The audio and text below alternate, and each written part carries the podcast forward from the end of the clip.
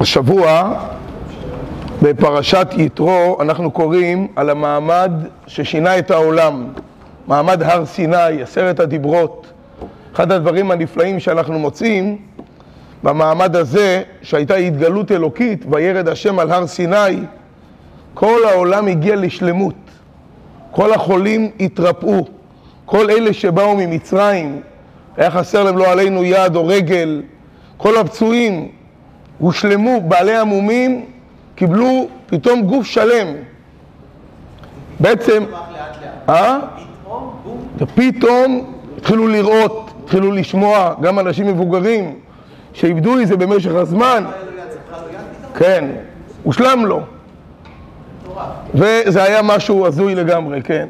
התורה בעצם ניתנה לעשות שלום בעולם, להביא שלמות, שלום רק, לא רק מלשון של שלום, גם מלשון של שלמות. ואנחנו היום נלמד שאנחנו יכולים גם לשחזר את זה. כך כתוב, שאנחנו עולים לתורה, אנחנו אומרים, אשר בחר בנו מכל העמים ונתן לנו את תורתו, ברוך אתה השם, נותן התורה, נותן לשון הווה. המעמד של הר סיני כל הזמן מתחדש. גם אמרנו עכשיו בקריאת שמע, והיו הדברים האלה אשר אנוכי מצווך היום. על לבביך. מה הכוונה היום? שלא יהיו דברים כאילו זה היה פעם, לפני הרבה שנים, לפני אלפי שנים. זה קורה כל הזמן. אז גם המעמד וגם הברכה של מעמד הר סיני קורה לנו כל הזמן עם הברכה, עם השלמות שלה. ואנחנו יכולים, אם אנחנו נשחזר ונתבונן בדברים, אנחנו יכולים להביא את זה גם היום. קודם כל, אבל נפתח בשאלה מאוד uh, מתמיהה. הפרשה שלנו מדברת, כמו שאמרנו, על המעמד הגדול, הר סיני, עשרת הדיברות, עם כל הגילוי האלוקי שהיה, אבל אנחנו מצפים שהכותרת שלה תהיה משהו שתזכיר לנו את האירוע, את המקום, הר סיני. מה הכותרת של הפרשה שלנו? יתרו. מה? בא התלמיד לאוניברסיטה ומאוד התלהב מהחומר שהפרופסור מעביר ואומר, וואו, זה משהו מיוחד. אף פעם לא שמעתי דברים כאלה. הוא אה, אתה מתפלא על החומר, אתה אוהב את החומר? אנחנו נקרא את הקורס על שמך. תגידו לו, בוא, אתה רוצה להצטרף?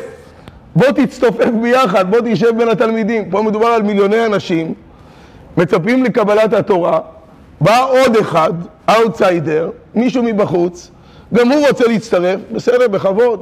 עושים לו... הבנתי שהוא היה ברמת ההשפעה שלו כהן גדול של מדיין, כולל במצרים. עכשיו מי הוא היה גם? היה כהן מדיין. מצד אחד כהן, מדיין הכוונה היא שר חשוב, הבעל הבית, ראש העיר של מדיין, אבל כהן מדיין זה גם מלשון שלילי, מלשון, מלשון של עבודה זרה.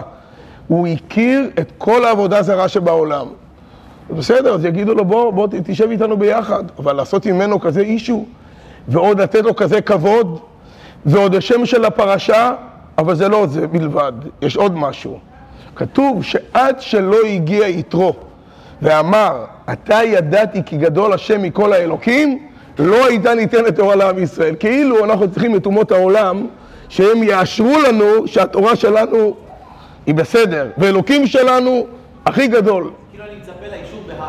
כן, או, כן, ממש ככה. אבל למה אנחנו צריכים את זה? אנחנו, יש לנו, אנחנו יודעים, יש לנו מסורת, ככה למדנו, ככה התחנכנו, אנחנו צריכים מישהו מבחוץ שיבוא ליישר לנו את הדברים, ועד שהוא לא הגיע. הרעיון הוא שיתרו בעצם מלמד אותנו מהי המטרה הפנימית של התורה. וזה נשים לב, אמנם הפסוק הראשון אומר, וישמע יתרו את כל אשר עשה אלוקים למשה ולישראל עמו, אשר הוציא השם את ישראל ממצרים. מה יתרו ראה? מה הייתה התובנה של יתרו? שפה אנחנו נראה מהי ההקדמה למתן תורה, מה הרעיון, מה, מה ציפינו פה, אה? אז רש"י אומר במקום קריאת ים סוף, מה שמועה שמע ובא? קריאת ים סוף במלחמת עמלק. אנחנו ניקח את קריאת ים סוף וגם את יציאת מצרים, שזה כתוב בפסוק, ואנחנו נראה יתרו מלמד להסתכל בכל דבר על המימד הפנימי. מה הוא ראה במצרים? הוא ראה את פרעה, איך שפרעה, החמאסניק הגדול, הופך להיות הסייען הכי גדול. ואומר לעם ישראל תצאו, הוא עוזר להם ומוציא אותם ומחלץ אותם. המצרים עוזרים להם לרוקן את מצרים, להוציא את כל הכלי כסף וזהב. בעצם האויב עצמו נהפך למישהו שמסייע. זה היה ביציאת מצרים, כי הוא הבין שכל המטרה של פרעה זה חלק מתוכנית אלוקית. אחד הפסוקים הדרמטיים, המפחידים, שאפשר לומר, שקרה לעם ישראל, שהם היו, כמו שאמרנו שבוע שעבר, הם היו בין הים ובין המצרים. שם כתוב בפסוק, נשמע מאוד מאיים, ופרעה הקריב. מה הכוונה פרעה הקריב? בפשטות, הכוונה היא... שני דברים, או יפה, כן, נדב, אתה כבר uh, הולך קדימה. פרעה הקריב, יש בזה כמה פירושים. פרעה הקריב, הכוונה היא שהוא הלך ראשון לפני כל הצבא. פרעה הקריב, הכוונה היא שהוא הקריב את כל החילות שלו ביחד, מכל הצדדים, יחד, להסתער למטרה, חס וחלילה, נגד עם ישראל. ופרעה הקריב גם, הוא קירב את ליבם של ישראל אבינו שבשמיים. וזה מבין יתרו, שפרעה נראה אויב אמנם, והוא באמת היה אויב, זו הייתה הכוונה הגלויה שלו, אבל בנסתר, מה, הרצ... מה הרצון של אלוקים פה בכל הסיפור? אה? מה התפקיד שלו היה? התפקיד שלו היה לעורר את כולם, לחבר את כולם לאבינו שבשמיים. וזה רואים גם בסיפור השני, בקריאת ים סוף. קריאת ים סוף היו גלים גדולים מאוד, סוערים, שמאיימים להטביע את כולם בתוך הים. זה גלים גדולים, מי יכול עליהם בכלל? כל הגלים האלו, באותם גלים מפחידים, נעמדו כמו חומה. נשארו בכובע גדול, אבל נעמדו כמו חומה, הגנו על עם ישראל מתוך הים הסוער. זאת אומרת שהוא הבין שכל העולם הזה נברא בשביל לסייע, לא להיות נגד, אלא להיות בעד. וזו התובנה שלו, שהוא הבין שמי שדבק באמונה שלו בקדוש ברוך הוא, אז העולם נהפך לו להיות מסייע, יעזור לו. אותו עולם שנראה מפחיד, אותו עולם שהוא נקרא גם מלשון, אמרנו את זה כמה פעמים, מלשון מעלים, אז הוא פתאום מתגלה כמישהו שבא לסייע, כמישהו שבא לעזור. וזה יתרו. יתרו מלשון של יתרון. הוא היה, הוא גילם את שיא הקליפה, את העבודה זרה, הכיר את כל העבודה זרה שבעולם, אבל הוא זה שגרם בסופו של דבר לעם ישראל להבין, תסתכלו על המימד הפנימי, תסתכלו על הפנימיות של הדברים. אני צריך את הזר כדי שיעיר אותי בעצם? למה אנחנו כל הזמן זקוקים לזר? שייתן לנו את הזה. לפעמים, כדי לעורר את הפנימיות שלנו, אנחנו צריכים מישהו אה, חיצוני, כן? שהוא יעורר אותנו. הקליפה הכי גדולה, ואתה אומר, דווקא אותה היינו צריכים בשביל להבין. כן. הרי מה, לא ראינו, אנחנו את כל החצים. וגם אגב קליפה, כשאתה אומר קליפה, לקליפה יש שתי משמעויות. קליפה באה להעלים, אבל היא באה גם להגן ולשמור. אז אם אנחנו מסתכלים על הקליפה במובן הפנימי שלה, אז היא באה לשמור עלינו, להפך, היא באה להגן עלינו. וזאת המטרה בעצם של התורה.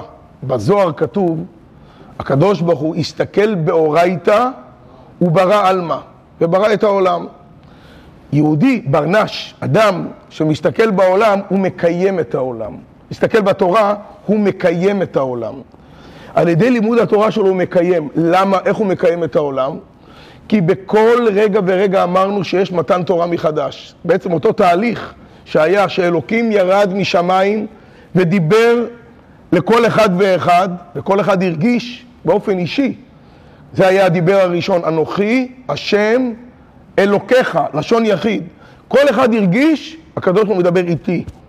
כאילו רק איתו. אלוקיך לשון יחיד. ככה בכל רגע ורגע, כשבן אדם פותח בן אדם משתתף בשיעור, בן אדם פותח פרק, אפילו פסוק, והוא מבין שהקדוש ברוך הוא עכשיו נמצא איתו ביחד, הקדוש ברוך הוא כמו יורד אליו משמיים ומדבר אליו. ומה הוא אומר לו? אנוכי השם אלוקיך, אשר הוצאתיך מארץ מצרים. אני הייתי במצוקות הקודמות שלך, אני הייתי בכל ההתמודדויות, בכל האתגרים, ואני אמשיך לעזור לך. אלוקיך זה גם מלשון של כוח. אדם שהוא עשיר מאוד, איך, איך קוראים לו? אייל הון. אייל הון, אדם שהוא, אה? אלי הון, כן? יש פסוק שאומר, ואת אלי הארץ לקח. אלוקים זה בלשון של כוח. אנוכי השם אלוקיך.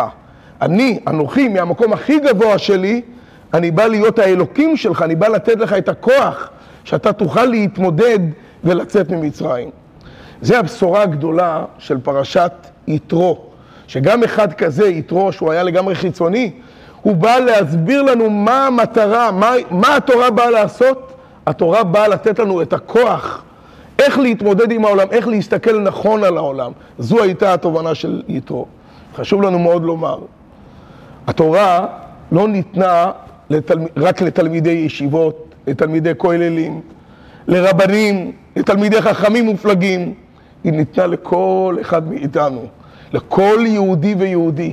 כל מי שלומד בתורה מקבל את הכוח, מקבל את העוצמה הגדולה שיש בתורה, והקדוש ברוך הוא עוזר לו לצאת מהמצרים, מהמיצרים שלו, מהמצוקות שלו, שהוא יוכל להגיע למקום טוב יותר. זה הבשורה הגדולה של מתן תורה. כמו שאמרנו, אז התרפאו הפצועים ונשלמו כולם, וכולם קיבלו שלימות. התורה יש בה כוח. לכן אנחנו אומרים, השם עוז לעמו ייתן, השם יברך את עמו בשלום. מה זה עוז? זה כוח. ואין עוז אלא תורה. אז כמובן, כמו שאמרנו לא פעם אחת, שיהודי צריך לעשות את כל הנדרש, אם זה בשביל פרנסה ואם זה בשביל ביטחון, אבל הוא צריך לדעת שהעוצמה הפנימית שלו נמצאת בתורה.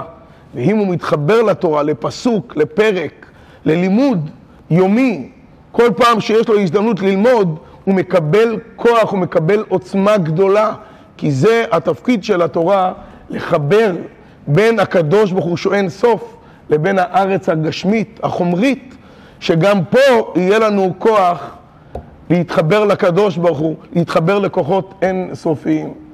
שנזכה בעזרת השם בשבוע הזה שלנו, מעמד של הר סיני, מעמד של עשרת הדיברות, שנקבל כולנו כוח, נקבל כולנו עוצמה, ויתרפאו כל הפצועים, וישובו כל החטופים, נזכה לגאולה אמיתית ושלמה, בקרוב ממש אמן ואמן.